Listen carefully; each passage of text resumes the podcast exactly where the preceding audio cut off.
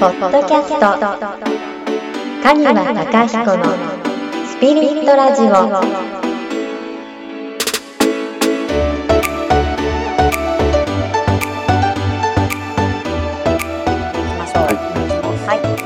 今日もあのご質問をいただいてるんですけれども、はい、はい。えー、子供や家族だったり、うん。親しい関係になると、感情的になってしまうことが多く、うんあの落ち込んでしまうことがすごく多いです。うんでなくすことはできないことなんだろうなっていうふうに思うのですが、あの感情的になってしまった時あのどう捉えて受け止めていったらあのいいのか、うんもしアドバイスがあればお願いします。という質問なんですけれども、はい、はい、これは女性ですかね？女性ですね。はい、はい、わかりました。ありがとうございます。はい。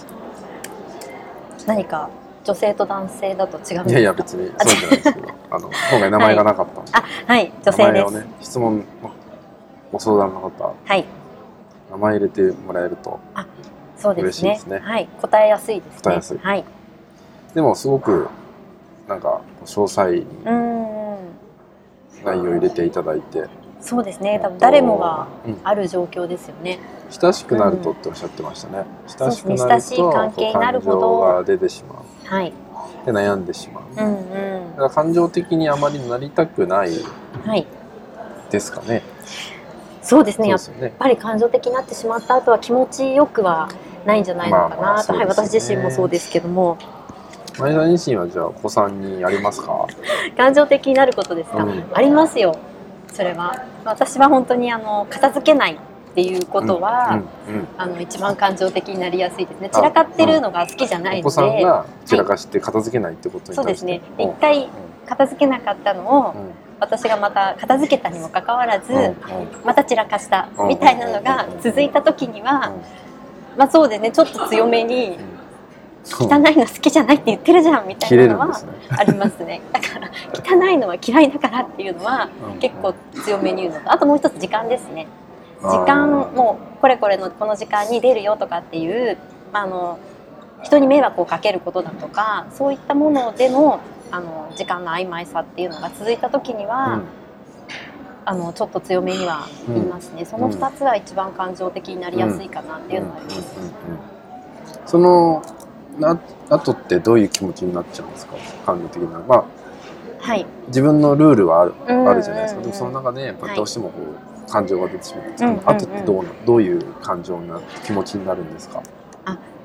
やっぱり、まあ、気持ちよくはないですよね、うんまあ、あのすごく間違ったことは言ったとは思ってないんですけど、うんうんうんうん。まあ、ただもう少しうんあのいい言い方はあっただろうなというその感情的じゃなくても伝え方だったりっていうのは、うん、あまりよくいいものではなかったな、うんうんうんうん。まあ、あのそういうふうになってしまった時は、うん後から、まあ、あのあの言い方はちょっと良くなかったよねっていうのはあの伝えるようにはしてるんですけど。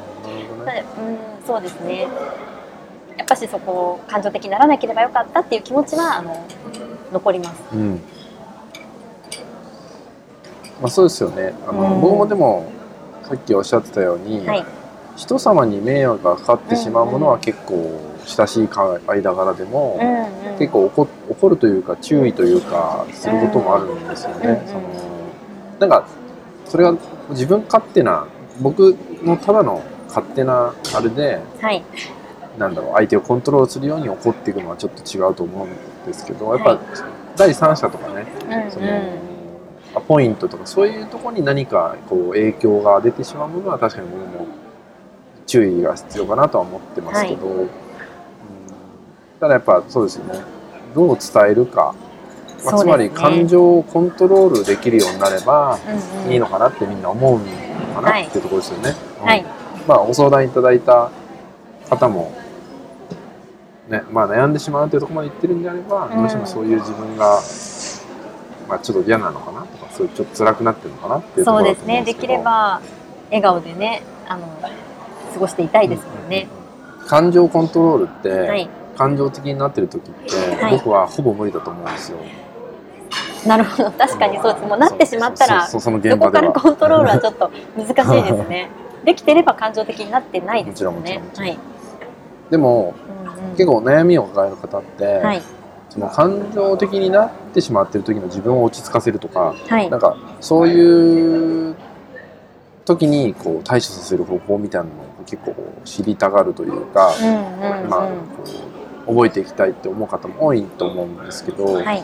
僕結構それ高度な技術かなって思うんですよ。なので僕はその手前にあの、まあ、よ要はその例えばこうストレスという不満というコップの中にはい。水が溢れてしまうから感情が出ちゃうわけじゃないですか、感情的になっちゃうわけじゃなはい。いです。か、ですだから皆さんやっぱこう満タンになって溢れるまでそのなんだろう自分の状態にやっぱ気づけないことって多いので。はい。でも実は日常の中にその溜まったポイントっていうのがはい。たまあ今溜まってった。うんまた今うん。うん水が入ってったっていうのがたくさんあるんですよ。実は。段階ありますね。そこではい自分とはい。どう向き合っていくかがトレーニングになってと思うんですよね。うん確かに。うん。そうですね。あそうですね。段階あります。うんうんうん。その時にあの我慢っていう選択と、はい。まあ、怒るって選択もできるしはい。あとは自分自身と、はい。まあ、自分自身に振り返るっていう行為行為もできると思うんですよ。なるほど。振り返る。うん。うんうん。その、うん、とまだ物事が小さい時に、はい。えっと、自分のそういう心の動きと向き合うことができればいざドンって感情が出てしまいそうな時にもはい。コントロールができるようになってくるんですよね。コントロールというかはい。もっと落ち着けるんですよね。そうですね、うん。もうそれを想定しておくっていうことですよね。もうあとあともう一回これが起こったら爆発するだろうなっていうことまでをイメージを一回しておくっていうことですよねで今の状態でうんできることをやっておくというと、確かに爆発しないで済むかもしれないですね。その、はい、さっきのそのお子さんの話で言えば、うんうん、えっと、片付けない。はい片付けない。っていう行為が、うんその別に1回でだけでは多分そんなお切れるってほどにはいかないと思うんですよ。ね。うん。いい加減にしてほしいって時にあるわけじゃないですか。いい加減にしてほしい。いい加減にしろ。その通りです。いい加減にしろ。いい加減の時があったわけですよ。いい加減の時がまだ そうですね。まあまあ今日はまあじゃあちょっとママ片付けとこうかなっていうまだ気持ちの状態の時もあったわけですよね。でその時に、はい。今今のお話だと、うん、向いてる方向がお子さんなんですよね。そうですね。今お子さんに対して、はい今はまだとかなんかじゃなくてその時に、はい。あこういうことが私にとってはい。ストレスなんだなとか、はい。あちょっとここで感情が出そうになるんだなみたいなところになると、うんあの落ち着かせられるというか自分を。なるほど。あこういう時にこう感じるんだなとか、うんうん。うん。そう。そういうのをえっとね、はい見て見ぬふりしないことですよ。でも多分ね、うん。うんうんこうマックス行った時っていうのはねずっと見て見ぬふりしてると思うんですよ。自分のその心の動きを、なるほどまあ、それを我慢っていうふうに置き換えちゃってるのかもしれないけど、うんうんうん。見て見ぬふりしてる。ででなんかタイミングではい。あのいつか切れるきっかけが欲しくなっちゃうんですよ。欲しくなってるんですか？こっちから。うんうん。欲しくなってるんですね。求めちゃってるんですね。かもしれないですね。もしかしたらね、あらまあ。うん。そっかじゃあもう本当に小さい本当1回目2回目で、まあ、まだやっちゃおうかなっていうふうに思ってる時くらいにまあやっちゃおうかなで済ませないで、うん。その時それでもどう感じてるのかっていうところを自分の中に一回立ち戻すってことですよね。それを繰り返して、でも別に同じような、うん、うんえっと、問題じゃなくてもいいと思うんですよ。ただ、はい。えっと、生活の中でうんうん。例えば、えっと、電車に乗ってて、はい。えっと、すごく喋り声のうるさい人たちがいましたって時に、何か感じることってあると思うんですよ。気気にならない人もいればなんかちょっとうるさいなって思ってちょっと迷惑だなって思う,、うんうんうんそれもそう思った自分はい。に気づくというか、うんあこういう時に自分ってこういうのがすごく反応しちゃうんだなとか、うんうん。そう。人によると思うんですよね。例えば男の人のそういう喋り声には気になるけど、うん女の人にはそんな気にならない。その逆もあるとかあるし、うんそういう時にちゃんと細分化できるんですよね。あ男性はこういうなんだろうちょちょっとうるさいのに私は嫌なんだなとかっていう時にも、あのそこをどうするかじゃなくて、うんうん。じゃあ男性に反応するからどうこうとかじゃなくてうん。あ私はこういう時のパターンでこうなるんだなっていうところを知っていくこと、なるほど。自己分析ですね。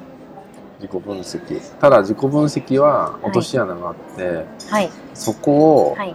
深掘るすぎると、はい。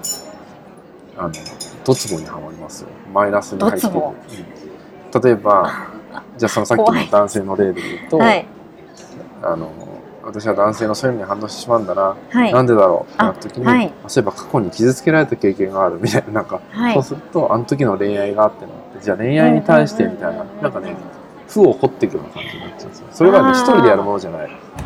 あそうなんですね。ちゃんとカウンセラーとかやるたうん方うんうんうん。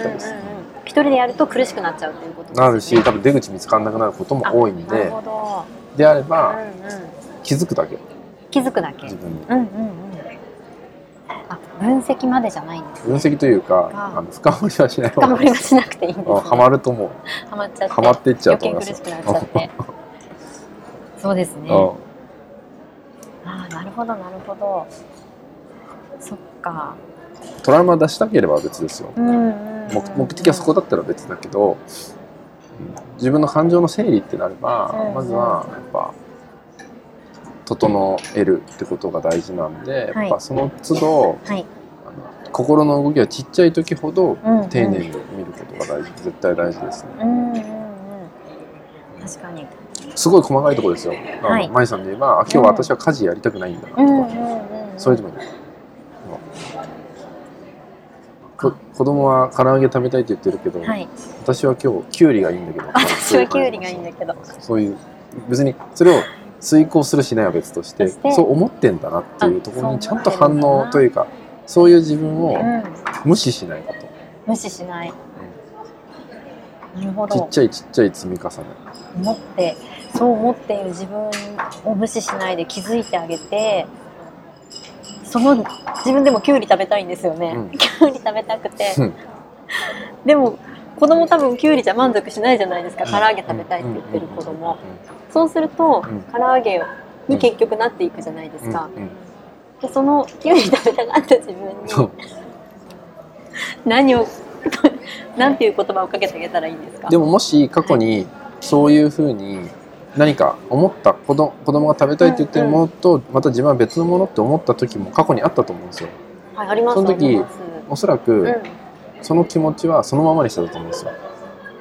そうですね。もうあのあんまり深く考えずに子供が優先になってました、うんうん自分子供のうんそうですねその気持ちを。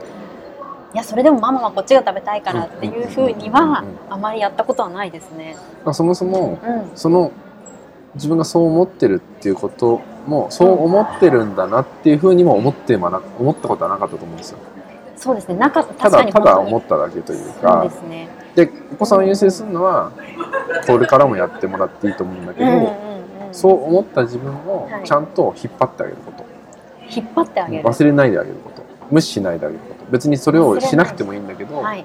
あ私こういう時こう思っ今はこう思うんだなっていうのうんをちゃんと気づいて見てあげることが大事。その先やるやらないは別としてってこと、なるほど。そこにちゃんと目を向けてあげている向けてとあげるとそれが感情的にトレーニングになってくるんですよ感情の、なんですね。少なくなってくるんですね。うんそう。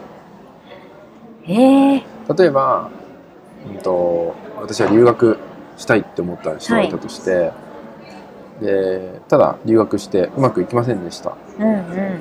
日本に帰ってきて特に何かこれといった形を残せず、えーうまくいかず後悔して帰ってきたうんみたいなことがあったとするじゃないですか、はいその時に、えっと、け結論としては、うんうん。えっと、ちょっと意味がなかったみたいなそういうなんか後悔みたいな感じに、えーなってしまった形だったとしても、うん。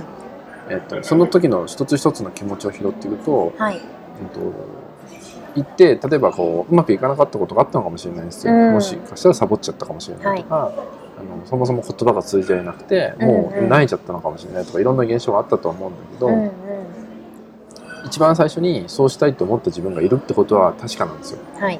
別にそれが、えっと、本気度とかそういう深いことは置いといて、うんうんでもその時の自分の心が反応したうん。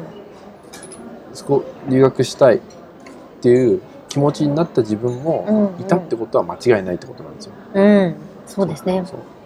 でその後結果がどうであれ、はい。その時の自分はかな確実に存在してたわけなんですよ。そういうふうにしたいって思った自分っていうのが、はいそれだけでいいと思うんですよ。その自分をちゃんと忘れないであげる。でただそれを後悔だけで終わりにすると、はい。そう思っその時そう感じた自分の正直な気持ちまでも無視しちゃうってこと。うんうんうんそれはちょっともったいないし、うん。うんちょっと自分の気持ちをうん蓋してるってなっちゃうから、そうですね。そうでもそう思ってたんだ私うんはっていうとこまで拾ってあげるだけ、拾ってあげる。うんそっかそうするとコップは溢れ出なくなるんですね。なるなるなる、へー。ちゃんと流れてくるし、うんうんうん。もしかしたら蒸発してくれるかもしれないし。蒸発？素形を敵ですね。形を変えてくれるかもしれないし。あ素敵ですねそれ。そう。形を変えて。親しい関係ほどはい。自分が出やすくなると思うんですよ、うんうん。自分というか。自分のその素というか、はい。うん、だからこそやっぱりこう怒ってしまうかもしれないし、親しい関係ほど出てしまうって裏側にはちゃんとあって、うんうん。あのまあ、安心感があるからなんですけど、うん。特に親子はありますよあの縁が切れることがないっていう安心感がどっかに隠れてるから。うんそう。そうね。そういうのがあるけど、うん。でも、うん親しいからこそ感情が出てしまうっていうので、僕がこの相談いただいた方の文章を見させてもらった時に、はい。それでその本人が悩んでしまうことがちょっと心配なんで、はりまあうん。うんと感情的になるなっていうことは無理なんではい。だし感情的になってる時に自分をコントロールするのもかなり厳しいんで、うん。であれば日常生活の中にはい。自分の心が動くことっていうのがうん。たくさんあるんで、はい。そこを拾うそうですね。そうすれば、おのずと自然と自分と向き合う時間がうん。勝手に長くなってくれるので、うんうん。結構心の内側の、まあ、整理整頓ができてくると思うんですね。はい。確かにそうですね。感情が溢れ出る前に形を変えて蒸発していくような。そうなんですよ。私はすごいイメージしやすかっあたで本当ですすか？ちょっと蒸発させていきたいですこれから蒸発飛んでいすごかないいように。ですねすごい素敵な表現でしたありがとうございましたこの番組は提供カニワヒーリングサロンナレーション金原舞でお送りしました。